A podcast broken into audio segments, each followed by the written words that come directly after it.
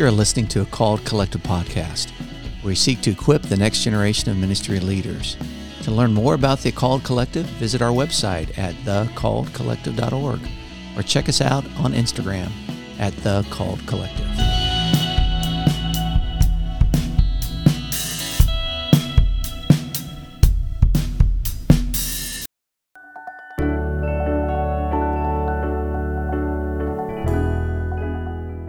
How's it going, everybody? Welcome back to the Deep Grace Podcast. I'm so glad you're here with us this week to listen to this amazing time of diving deep into something spiritual. This week, we are going to be talking about prioritizing our families in ministry. And I'm very excited to have my guest here today. His name is Dr. David Smith. You'll never, ever hear anybody call him Dr. David Smith. He'll always, most generally, be called Dave, and that's that's your preference, is it not? It is indeed. All right. Uh, so Dave has his PhD from Durham University. He has his Master's of Divinity from Asbury Theological Seminary, and he's got a bunch of other degrees as well, including one I see here, an associate's degree in business data processing. Computer programmer. That's that, that's that was right. The beginning of my calling. so it's it's a pleasure to have you on. Thanks, Tyler. It's great to be here this morning. So let's jump right into talking about families. So tell me a little bit about your family, if you would. Um, can I can I go back uh, the whole generation? Absolutely. Um, I grew up in a wonderful, loving home, but it really wasn't. When I say uh, a Christian home, uh, we attended church a couple of times a year at best, but we really it was not a Christian home. Mm. So the priorities were set much more by culture than by the church. Mm-hmm. So at times when I came to Christ, I had to do some reorientation, um, recalibrating, if you will, Yeah. to ask whether or not my family was actually being developed and ministered to with the care that I wanted that would be honoring to God. Mm. So, Yeah. So are you married? Do you have children? Uh, yes, been married to Angie. Um, this year's our 40th anniversary. Oh, wow. So- awesome. we have four kids. Two of them were ours by birth. They then got married, so we have four. So it's kind of nice. Two of them we actually paid for, and the other two came fully paid. Oh, So- that's that's really sweet. Yeah. That's sweet. How long did you spend as a pastor? Um, I'm even a pastor today. As that is this true. sounds funny. That is true. Uh, most students would recognize this that I am actually a pastor masquerading as a professor. that, that's who I am. But in terms of professional ministry, Angie and I had two stints in local churches, uh, one fairly short and another about six years.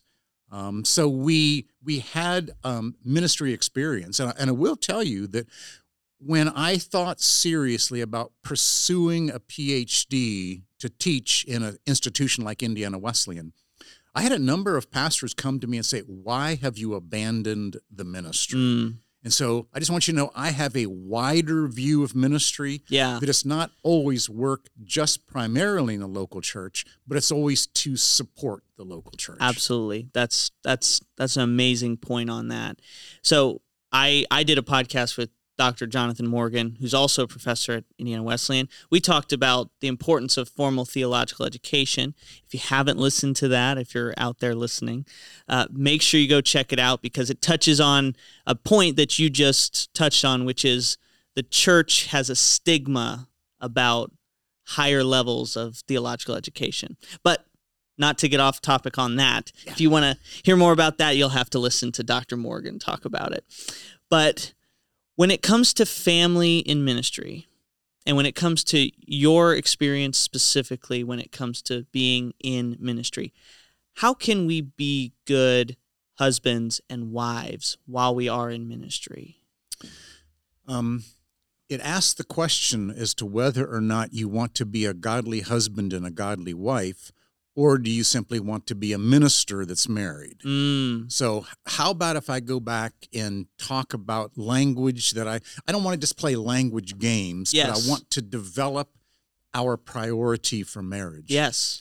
Is that my relationship with God personally is a covenantal relationship. Mm, where he has pledged to be faithful to me as my God. Yeah. He's made a covenant with me.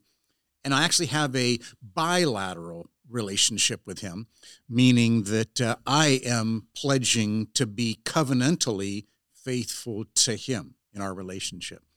The same thing is true with my wife.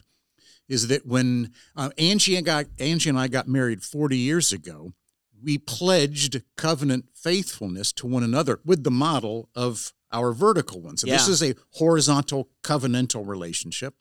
Uh, I have a vertical covenantal relationship with our, my heavenly Father. Hmm. I have a calling to ministry. Mm-hmm. And often the problem comes about when my calling actually trumps my covenant. Mm. So I think when I was um, first being trained in ministry, so I was at a Bible college and first being trained in ministry, I was taught that calling is the highest you can have. Mm. It is the voice of God speaking to a man or to a woman, calling him or her into ministry, and that trumps everything else. The only problem is scriptures don't seem to reflect that. Mm. So Maybe the more important authority there, right? uh, I would hope so. I would hope so. So uh, there are a number of pastors, or excuse me, uh, men and women about my age.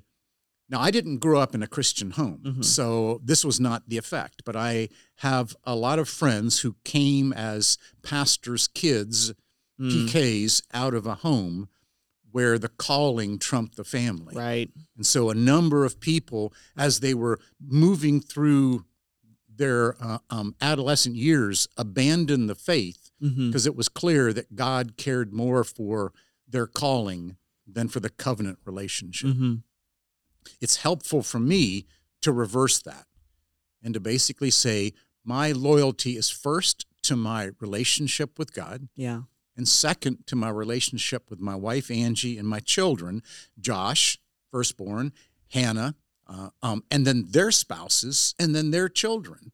So that's my first. Uh, my first covenant relationship is vertical. Mhm. Second is horizontal. And then my calling comes out of the overflow of that. Mm. It is not the reverse. Right. So when I get that straight, um, well, if I don't get that straight, Angie reminds me that I haven't got it straight, and I give her now. I I need it. It's important. I give her total permission to correct my behavior Mm. because we've already agreed on the basic theology. Mm-hmm. It is her at times, as you know, Tyler, especially being around here at Indiana Wesleyan. We kind of get into the flow of a semester, and you just get overwhelmed with work. That's right. Um, and Angie will remind me that I need to make sure I spend time with her, Yeah. nourishing that relationship. I need to let my children know that I love and care for them. My grandchildren, I need to just go and visit them Mhm. and have them come running towards me and saying all the things that nourishes my soul. And then I actually pastor my students out of the overflow of that relationship Wow. rather than rob one for the other. Right. So so then you would say you become a more effective minister, a more effective pastor by loving your family well and working out of that overflow. Um, I would choose that. That that's a fine choice. Mhm. Um, effective and efficient sounds really mechanical, doesn't it? It does. Um, I want my students to know that I love them Mhm. and that the love that I have for them comes out of the love that I've had for my my family. Mm. That they get that overflow. It's not just me being able to click off things on a day timer. Right. It's not mechanical. It is truly relational. And so I know I'm I'm I'm being a little bit picky on words. But words matter and words have meaning. And when they have meaning, it helps us to get a little bit deeper and see more of the nuance when it comes to this. Correct. So, Correct. so you laid out an ordering of our priorities, of our relationships as pastors.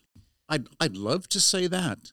Uh, what I would say is that in the early years, um, so let me give you just a, just a hair of background. Uh, I did not know the Lord at all when I met Angie. Mm, She is the one that introduced me to Christ himself. Praise God. Not so much, I'm not going to say through theology and not through great teaching, but just through her life. Mm. It was clear that Christ was at the center of her life. Yeah. And that's how she made her decisions. I'd never met anybody like that. So I followed her around like a puppy dog in those opening weeks and months as we were getting to know each other. I became a Christ follower, Mm.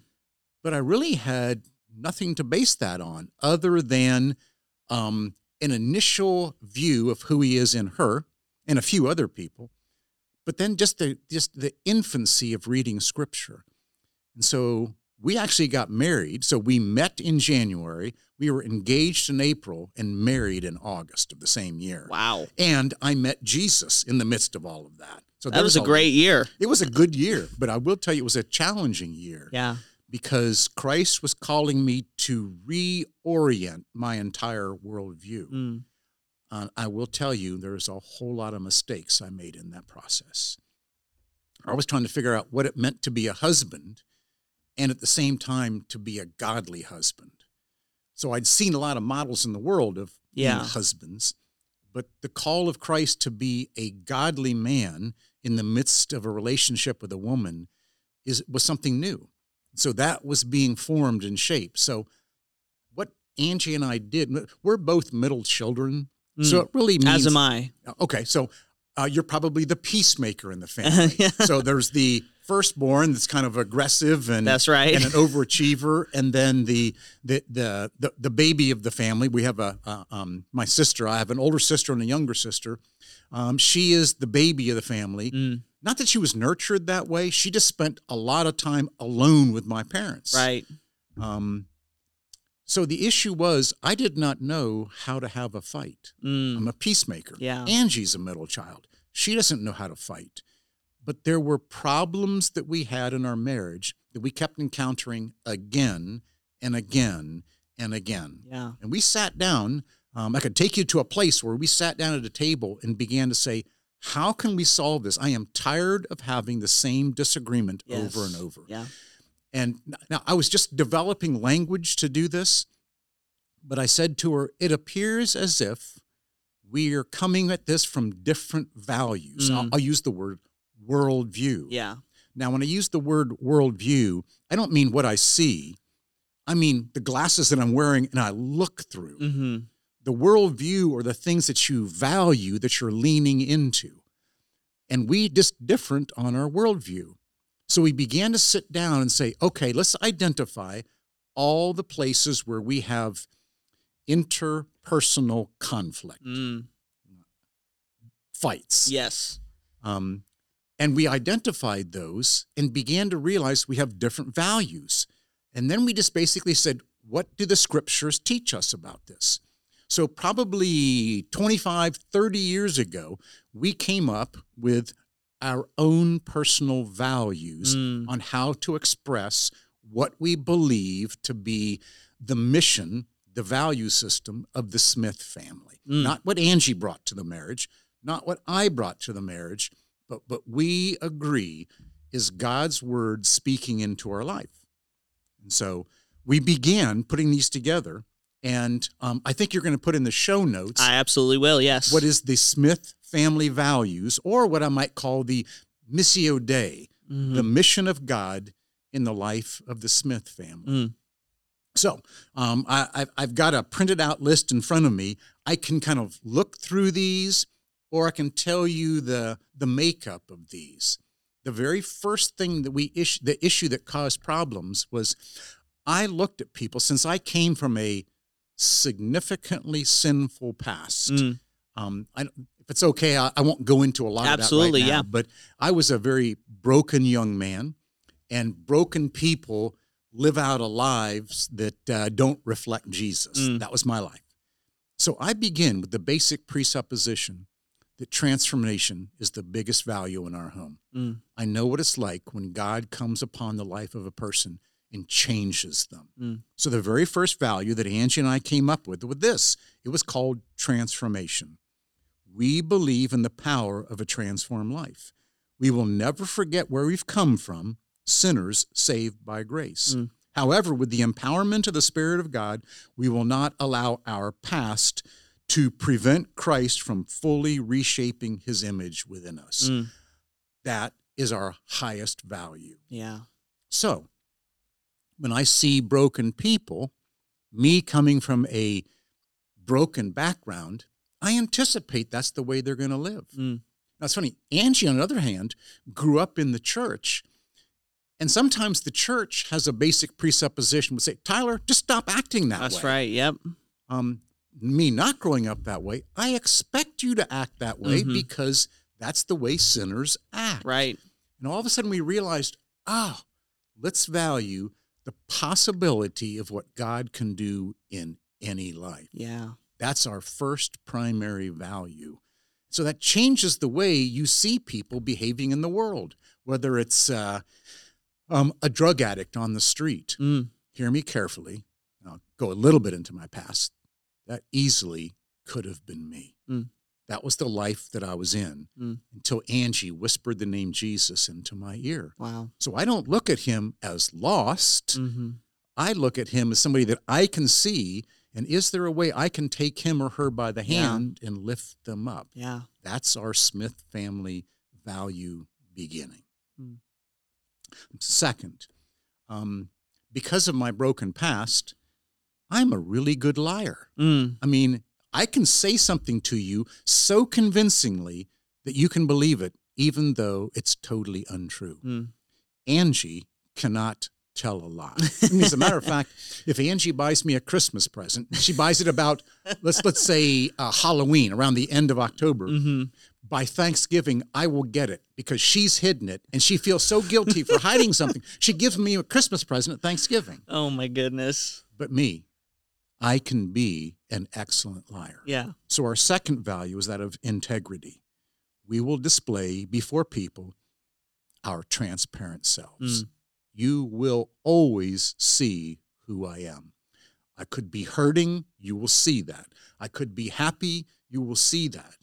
Um, but you will always hear me being a truth teller into the situation itself. Mm. That's a Smith family value. We will be people of integrity. Mm. Um, that's not what our culture does. No.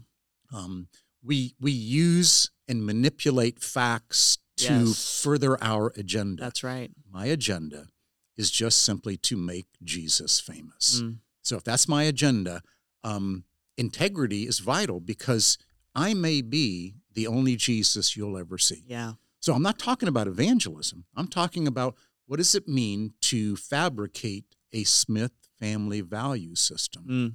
So if you it would if you would ask our kids, um, we came up with these values when they were very very small. Mm. So they've never seen us live a life with fights. If if you ask my son, what does it look like when, a mo- when your mom and dad fight? He would kind of look at you, go, uh, I I don't know. I've I've never seen that. Yeah. I'll let you know when it happens. Yeah. Because we have agreed to these values in advance. Yeah. And when life happens, and Tyler, life happens, when COVID happens, when Mm. Right. just begin to say when when the political structure begins to say you're either defined by being red or blue, Right. and you have to choose. Um, Twitter teaches us how to fight. Right. Christ says, to the best of your ability, live at peace with one another. Mhm. And that begins in your home. Right. So, Yeah. um, and then the third, and then we, I'll, I'll let you kind of uh, um, push back a little bit. the third value we have is about our home. Now, Mm. notice I didn't say a house, Right. I said a home.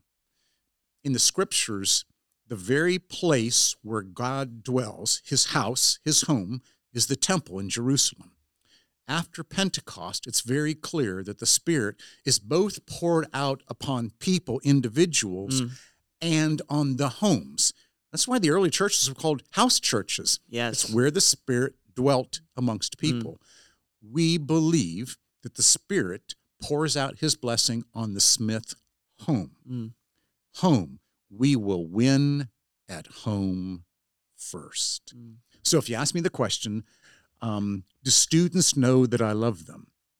They do. But they also know they're not my first love. Mm. My wife, my son, my daughter, their spouses, grandchildren, my sisters. That is my first love. Yeah. And again, my students know I love them, but it comes out of that love for the home. And here's the second part of home we will always point one another and our children towards Christ. Mm. So it's not it's not like I'm trying to evangelize my Right. kids. I'm not I'm not trying to make something mechanical. I am trying to live as a godly husband. I am trying to watch Angie live as a godly wife or godly woman. And the kids are watching us relate to one another. Yeah. And they go, wait a minute. If you guys are living truly as one, maybe that's what I'm hungry for. Yeah. You're making me hungry for Jesus. Mm. So it's not like I'm trying to take my kids down the four spiritual laws and at the very end say, Would you please confess Jesus as Lord? Right. I want to make them hungry Yeah. for what it means to be a godly man. Angie's trying to make our kids hungry for being a godly woman. Um, and they want what we are offering to Yeah. one another. Yeah. And speaking specifically on home, when it comes to the home, a lot of parents across America and probably around the world abdicate the responsibility of being that kind of teacher to schools, to pastors, to others, than taking that responsibility on themselves. Yeah. And when it when scripture talks about teach your children in the way they should go, like you said, it's not a, a point by point list of these are the do's and don'ts. It's teaching them by modeling for them what it looks like to be godly men and women. Right. So closely clinging to Christ and each other. Agreed. Um, both Old and New Testament say the responsibility for the teaching of Christ is in the home, Mm. and the church should support that. Abs- yes. We've turned it upside down and said, okay, you teach my kids in Sunday school, and then when they come home, uh, I'll, I'll try to support that. Right. It's just the opposite. or I'll email you and disagree. That's right. That's right. Yeah. Um, so I, I, I think the vitality of Christ dwelling in a home is not just the teaching of the book of Acts. It's not just the teaching of the book of Ephesians. It should be our, our daily walk. Yes. So one of the gifts that Angie has given to me and to our family is every place we've been, she has turned our house not just into a home, but into a sanctuary Mm. where God is always welcome and other people are welcome. And my hope and prayer is that when they come into the home, they, I'll use this phrase, uh, used both in the Psalms and in the book of First Peter, that people will taste and know Mm. that the Lord is good. So when they sit at Angie's table and taste, they realize this is more than just good food Mm. this is a Christ-like experience. So um, we we don't do it now because uh, uh, number one, we're a little bit older. Uh, number two, we live. Uh, uh, you've been out to our house, uh, Yes. a, a far piece from Marion. That's right. But when uh, when Angie and I began here in the year 2000, um, she began something. She said, "I want your students to know the the Dave Smith, not just in the classroom but at home." Mm. So for the first 10 years we were here at Indiana Wesleyan, every single student that took me for a class came over to our house for dinner. Individually or all as Uh, a cl- could be individually, but often it was almost all of my classes are advanced Bible classes Mm. where there's a major exegesis paper due at the end of the semester. So I would literally kill the student in the classroom and then they would bring that final project to our house.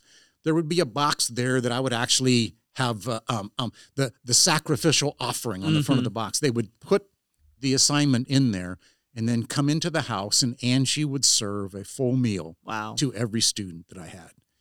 Um, and that ended up creating an environment where they don't just know me as Dr. Smith. Mhm. This is this is Dave and Angie, Mhm. um, and they see us as pilgrims on a journey with them. Yeah. We may be a little bit farther along just because we're older, but we need each other to guide one another in what it means to operate not just in the classroom, but a holy home. Yeah. And and what you said may be for listeners a good litmus test to see where they're at. If you were to if you were to show somebody who you are at home versus who you are in the church, are they different? Mm. Are they are they vastly different? Are are are they completely opposite? Are they similar? What is what is the difference here? And that might be a good litmus test for for listeners, for myself, for all of us to really lean into that. Yeah. But you can see how these are, I, have got these listed out in order of priority. The number one is I believe that God can transform anybody's Mm, life. Yes. He can change them in a way that dramatically implants his image on their hearts. Mm. Second, integrity. He's calling us to be honest to who we are. Yes. And then that reflects how does that look like in the home? Not not your profession, not your calling. What does that look like in the home? So when somebody comes into the home, they go, wait a minute. The Dave that I see in the classroom, he's the same Mm. as here. And and I, and I will tell you that anybody that's ever had me for a class know that Angie comes up in every single Mm. class. I I don't physically bring her into the classroom, but I talk about her. Yeah. Um, I want everybody to know that she is the most important person in my Mm. life. There are no rivals, and there Yeah. never will be any rivals Yeah. because wherever I go, I take her. Mm. That is integrity and home. But so home doesn't end when I back my car out of the driveway. Right. I am protecting my home even when I'm out in the marketplace Mm. because Angie goes with me. And I never talk like she's not with me. Yeah. And that's funny you say that because my first introduction to you was actually when you were speaking in Florida at a at the district conference for the Wesleyan Church. You were doing a bunch of different um, sermons on Mark, and I do remember you did emphasize and talk about Angie quite a bit. And I can't remember if she was there or not, but it was Florida. no. Uh, well, I was going to say it's Florida, so she should have been there. But well, I'll tell you what it was. If- If you recall, your district conference, it was Florida in July. oh, Angie yes. said, January, I'm there. July, I'll stay in Canada. that's that's a great point. That's a good point. Uh, well, um, again, as as we're- as we're talking, there is something so important about thinking about my marriage and decisions that flow out of that, Mm. not necessarily in how a husband and wife um, agree on things. It is asking the question. This is the prayer of Jesus in John chapter 17. Three times he prays this very same thing Father, I pray that they would be one Mm, like you and I are one. Mm. So my model is not to look around and say, let me see some good marriages out there yeah. and I'll model my life upon their success. I want to look at how the Father, the Son, and the Holy Spirit actually work together Mm, in oneness. So let me give you an example again from the Gospel of John. Um, in John chapter 13, Jesus, verse 1, is about to reveal the full extent of his love to his disciples. Now, apparently, he's been doing these great miracles, and they're not catching who he is. They see him as a wonder worker, but nothing more than that. And so he wants to reveal love, here's the word, to the end mm, what does he do? He takes off his uh, outer garments, puts on a towel, and washes the feet of the disciples. Mm. Now, three times in chapters 1 through 12, Jesus says, I only say what I've heard the Father say. So they speak in oneness, Mm. one voice. Three times he says, I only do what I've seen the Father do. mm. So, Tyler, and to the listeners out there, where did Jesus learn foot washing? Mm, He learned it in heaven. Mm. He saw the Father wash his feet. mm, That expressed love to the Son. mm. And now Jesus is replicating that on earth. Yes. So I don't want to use, I mean, good marriages are a good model, hmm but that's not the way I want to shape my marriage. I would love it if Angie would see um, me use some silly illustrations carrying out the garbage Mm, as being me washing her feet. yeah. Um, Angie's up in Wisconsin now, taking care of our grandchildren. She'll be coming home today. Now, I will tell you that after the podcast is over and after I have a meeting with somebody else, I'm going home. Believe it or not, I'm going to vacuum the floor before Mm. she gets there. It is my way of washing her feet. So when she comes in, she will realize he has served me even while I've been gone. So here's a silly statement. Um, this is this is. I mean, there's so many different traditions in England. So when I was doing my PhD there, there was all kinds of things I popped or that, that came to mind. One of them was the thought. This is the talking about what is what is a, statement of integrity about an English person. Um, an Englishman, a gentleman, is one who uses a butter knife even when there's no one else around. Mm, Are you the same person? Are you a godly Yes. husband when your wife is there? hmm Or are you the same person when she's not? Mm, Do I say the things that she wants to hear only when she's present? right. Or do I act like she is always with me? Mm, This is a difference between a covenant and a calling. mm, I have an agreement with Angie that I will always be my true self before her. Anything short of that is a breaking of a covenant and me creating some sort of idol hmm that I'm actually saying to Angie, look at this. This is who I want you to look at Right. rather than who I really am. Mm, I can't be the person that I need to be without Christ. yeah. Um, we're called to love God, love our neighbor as ourself. I I can't love Angie without the love of God Mm, overflowing to me because it's it's exhausting if you try to please people. Yes. You're always guessing. So what does she want me to do? What does she want me to say? Versus I just simply want to be a godly man and live out of that. yes. To me, it makes life so much easier than Mm. trying to please people. Yes. If there are ministers out there, they know the exha- exhaustion and the burnout that comes from trying to please other people. Yes. And that's the difference. If your ministry is your primary focus, you need to please the people in front of you Right. and that will tear up your home relationships. On the other hand, if you just act as a person of integrity at home and keep practicing that, that's who you will be Mm, as a pastor. You will be an authentic person. You will take home wherever you go. So the presence and the pleasure of God is always with you mm, and it's not exhausting. It's it's a matter. Of, I mean, I, I usually say this in the in the morning with Angie. She says, "Now, um, so so what's today's schedule look like?" And I'll say this: I get to teach Mm. today, or on Sunday, she'll say, "So so what's on the? Uh, I get to preach today. I don't have to. yeah. I get to, and I'm praying for God's favor on my life. That when I speak, they just might hear Him and not me because I've practiced that all day long at home. Mm. Mm. Wow. So What- I actually have seven family values. People can see that. Um, there's been some changes over the years. I've got uh, a list of uh, four things on spiritual disciplines. Mm, Everybody has to kind of work out what are the disciplines that actually draw you closer to Christ? mm, What are the things that kind of call you out of your self centeredness and place you in the midst of, uh, uh, of the Holy Spirit? Um, over the years, these have changed a little bit with me.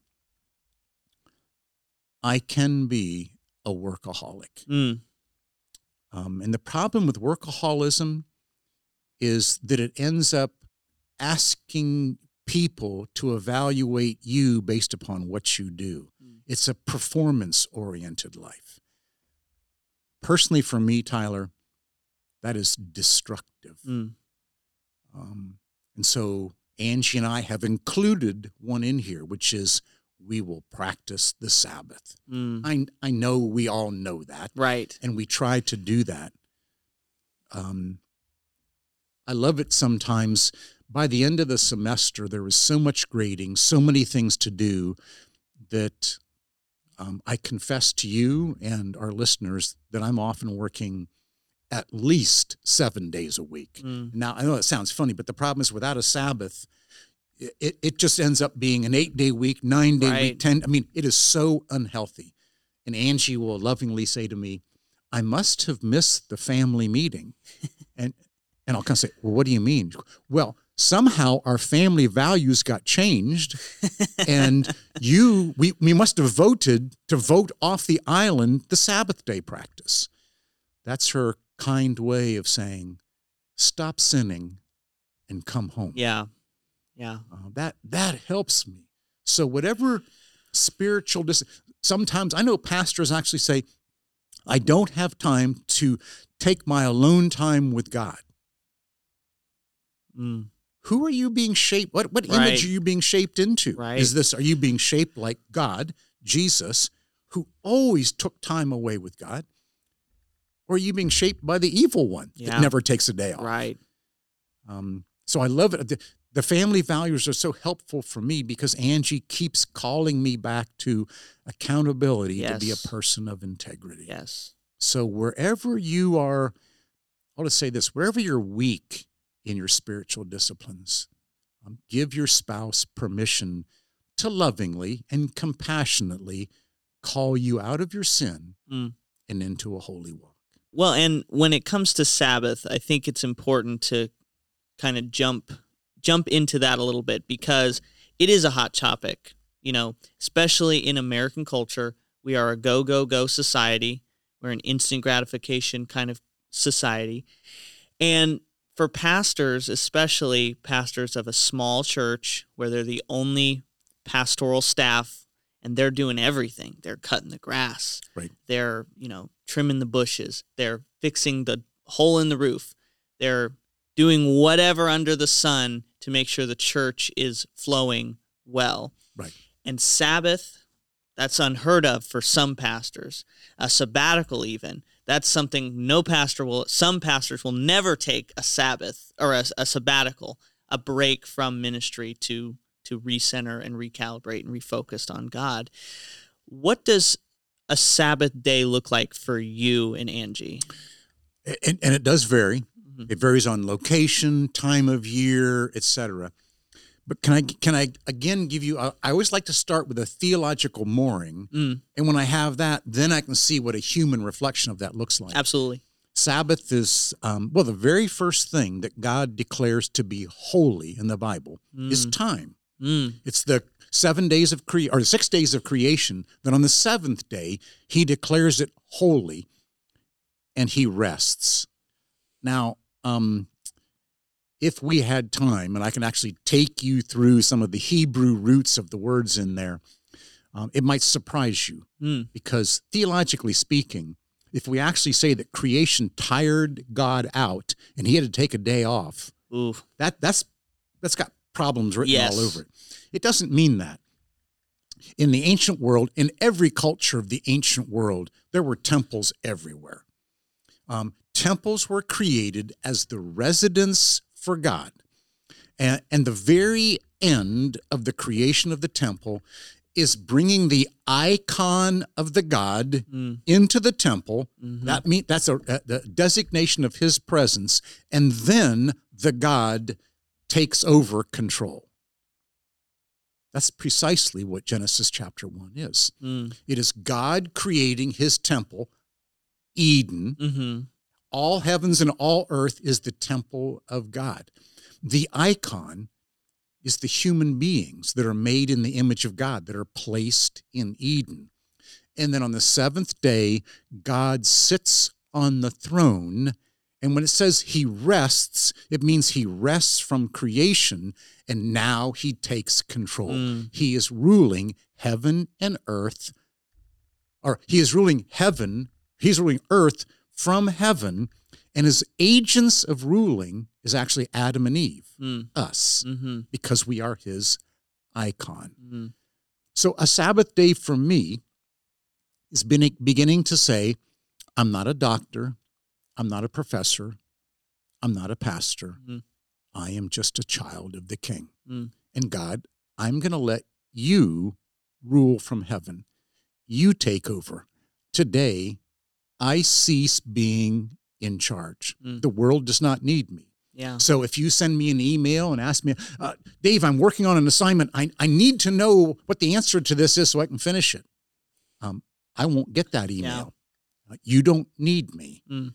Um, if you call me on the phone, um, I won't pick up because you really don't need me. Mm.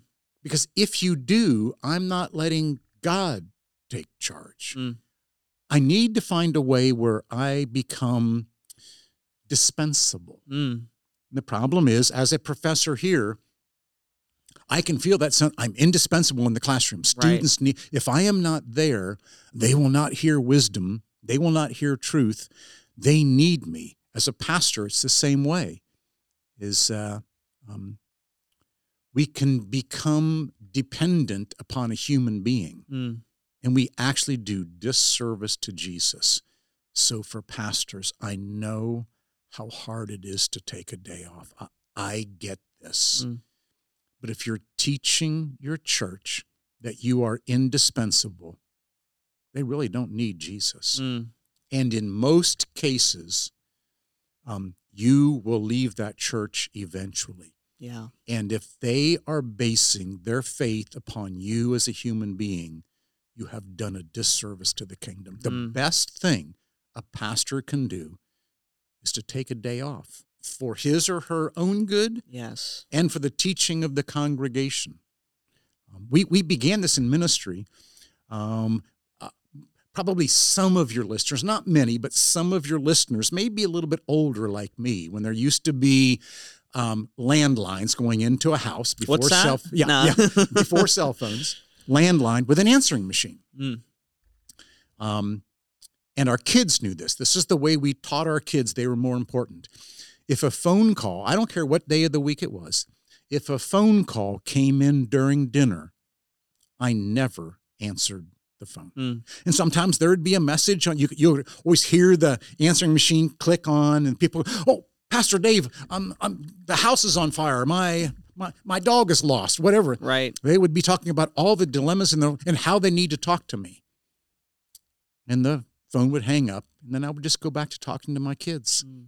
My kids realized they were the most important thing in the universe. Mm. And a lost dog or even a lost son Mm. was not more important than my children. Wow. Um, it was it was me trying to show them that home, however you want to define it, Mhm. is the most important aspect. Um, it is the covenant that I have with God, and it was not my calling. Mm. Mm.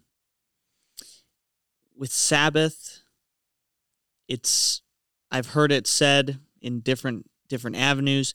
It can be just a few hours, it can be a day, it can be whatever. But no matter what it is, it is this total stepping back, pushing away from the table we always come to and maybe pulling up to a new one. Uh, yeah, yeah. I, I like that metaphor because um, very often I do a lot of sitting. Mm. Well, when when I'm in class, I'm always wandering around talking, but when I'm in my office, I'm sitting the whole day. And so, me actually sitting on a Sabbath day is just like every other day. Mm. So, I need to do something different. So, So you go Uh, skydiving and uh, not, not quite, but often what I do is uh, um, I've got about five acres of property, and there are about three acres of really ugly trees on the property. you know, I'm trying to thin those out so that I can uh, replant, um, if you will. I'm taking back the Garden of Eden. Mm. I'm being Adam. So I've got a chainsaw and I know how to use it. And so I'll cut wood, I'll trim, I'll I'll do something that's much more physical. So I cease from my labors of being a pastor or a professor, Mm. and I end up trying to be much more like Adam in the garden, caring Wow. and tending for creation. Yeah.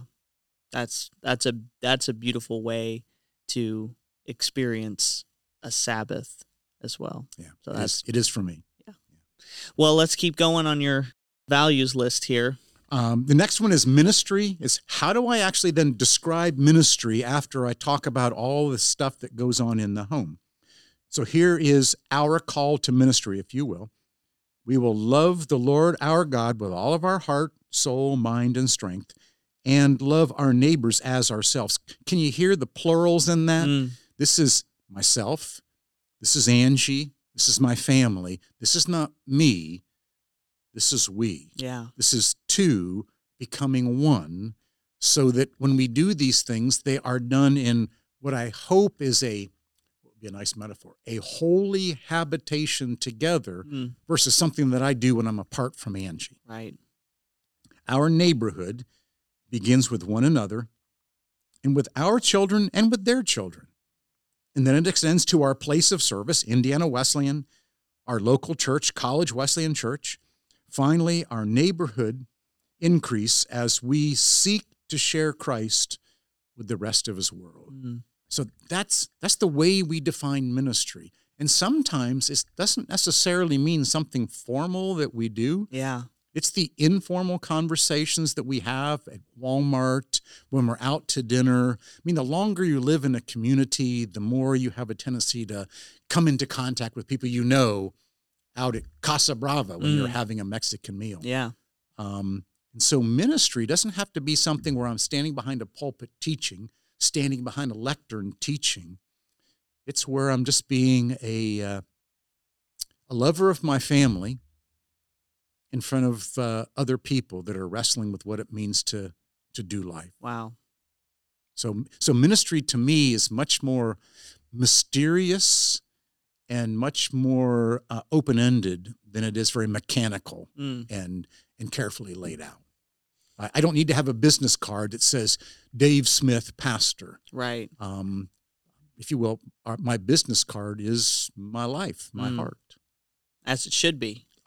Well, and that that's just the way Angie and I have come to this conclusion. My daughter Hannah asked me a really profound question a couple of years ago.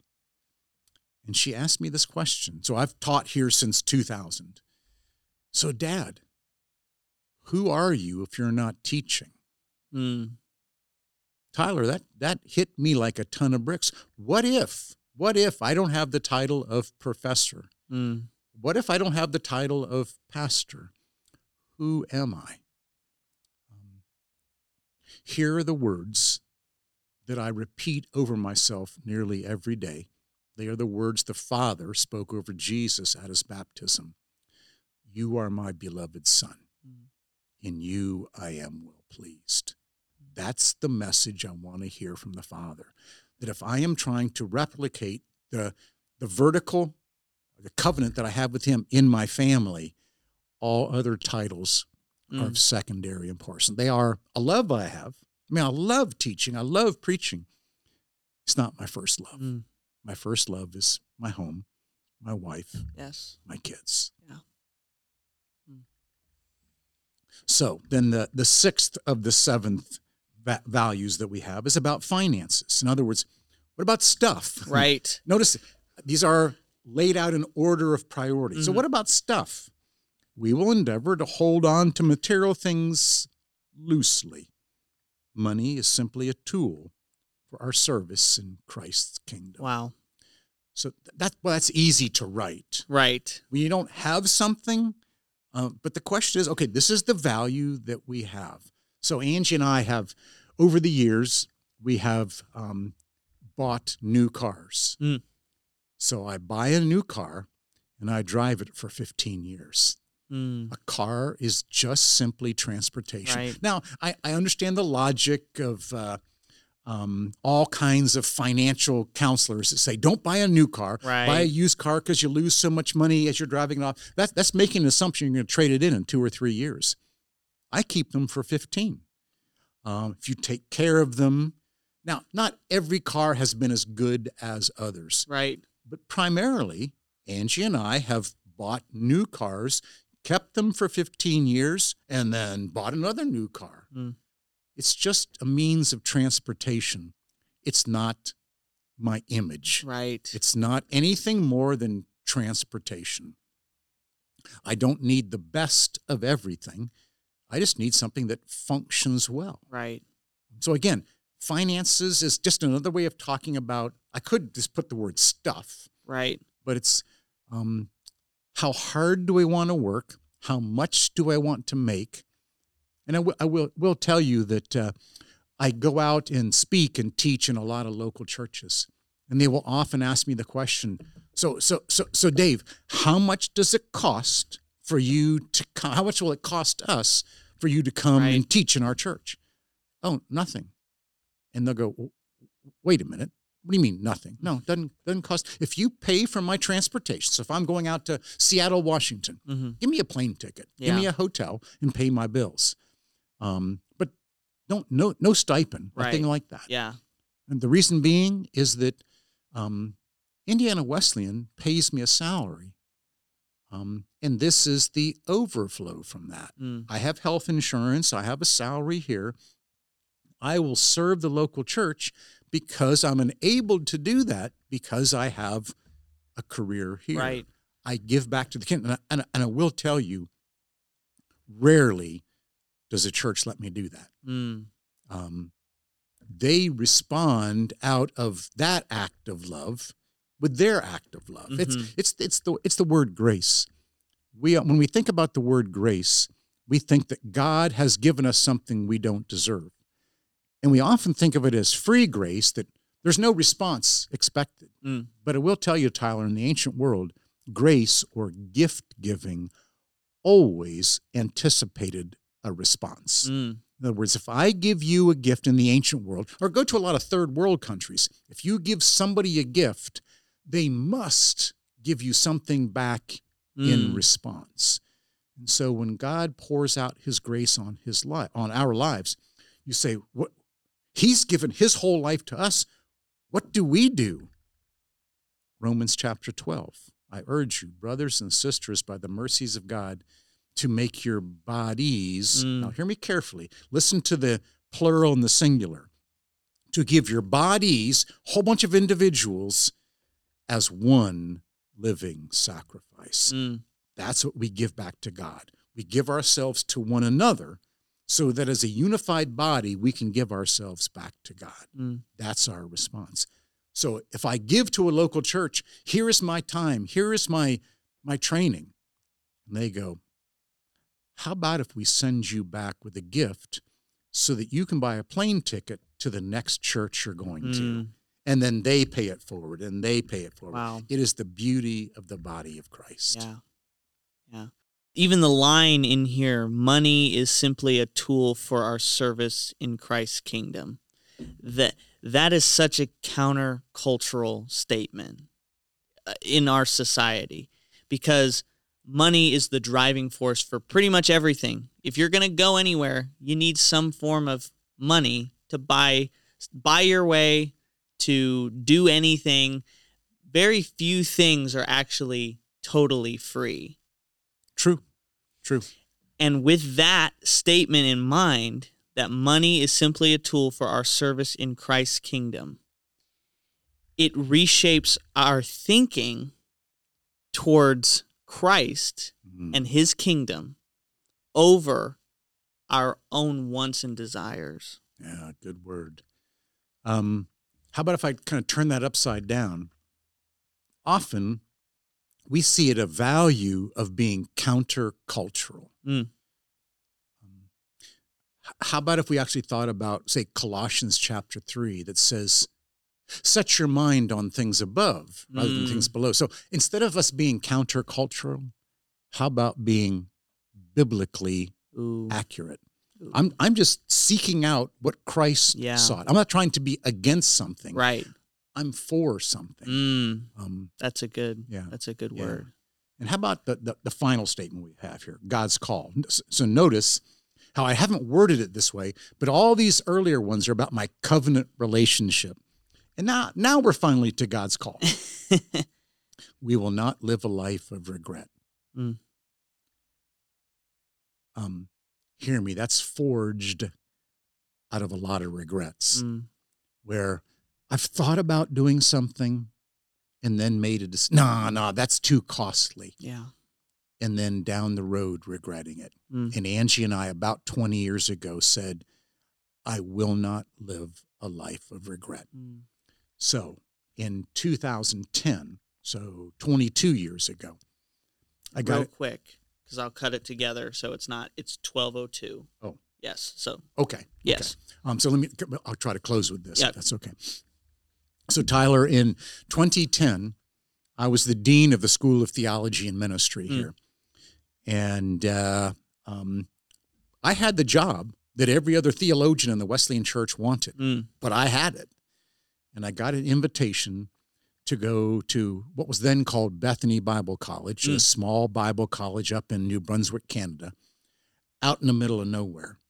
So I was working at the largest Wesleyan school with the biggest student population, and I was being asked to consider going to the smallest school with the Mm. smallest student population. And I laid out, you you can lay this out pluses and minuses. Does this make sense? Of course, the answer was no, Mm. because I was being called to go to a place that I was going to work harder and get paid less. Mm. That makes absolutely no sense. Right. But I will tell you that Angie and I sat down deeply. We sat with our kids, as a matter of fact. My daughter just got married the weekend when I got the job offer to go to Canada. Mm. I had just done the wedding for my daughter and son in law. My son and daughter in law were sitting on the floor of a room.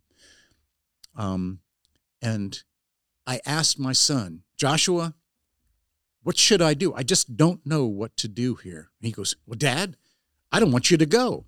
At the time, Josh and Laura and their kids, they live right here in Marion. Dad, I don't want you to go. I went, Great, I'll stay. Here's what he said Dad, all the years I've known you, you've always said yes to God. Mm. Is today the first time you're going to say no? And again, I realized it was that witness that we had laid out before our Yeah. kids that I will not live a life of regret. Mm. I will listen to the voice of God and obey. And we went to New Brunswick, Canada. The first year was the hardest year of our life, our marriage. We left literally all of our infrastructure here, our network of friends, left our home, um, left our children. It was a hard year. But after that, Angie and I so fell in love with Canada Mm. that when we left four years later, we wept Mm. all the way out of the country. Wow. Um, I just don't ever want to regret not saying yes Mm. to Jesus. Mm. So that's why God's call is so, his voice, um, his assurance that I'm asking you to do something very hard, but I will. I will do exceedingly abundantly beyond what you could ever ask or imagine. Mm. Mm. So that's the Smith family values, and that's how we prioritize covenant above calling. And I hope that the Lord will give Angie and myself another 40 years together. That would be Mm. great. That would be sweet. That would be sweet. Thank you for sharing this. I will make this available for anyone that wants to check it out down in the show notes for this podcast. I want to thank you so much for taking the time to sit down with me and talk about this because I feel it's a very important topic for pastors, even young pastors who aren't even married, who might not even be thinking about a family, to know b- before they even meet the person that they may marry. Mm. So thank you so much for sitting down with me here. Thanks, Tyler. Everyone listening, thank you so much for sticking with us through this. All the music you heard on this podcast is done by the band Caledonia. They're a folk rock band from Fort Wayne, and we're very excited that they continue to partner with us and give us some incredible music. And I want to thank Indiana Wesleyan University for helping sponsor and host this podcast and the Called Collective. Thank you guys for listening, and we'll catch you on the next one.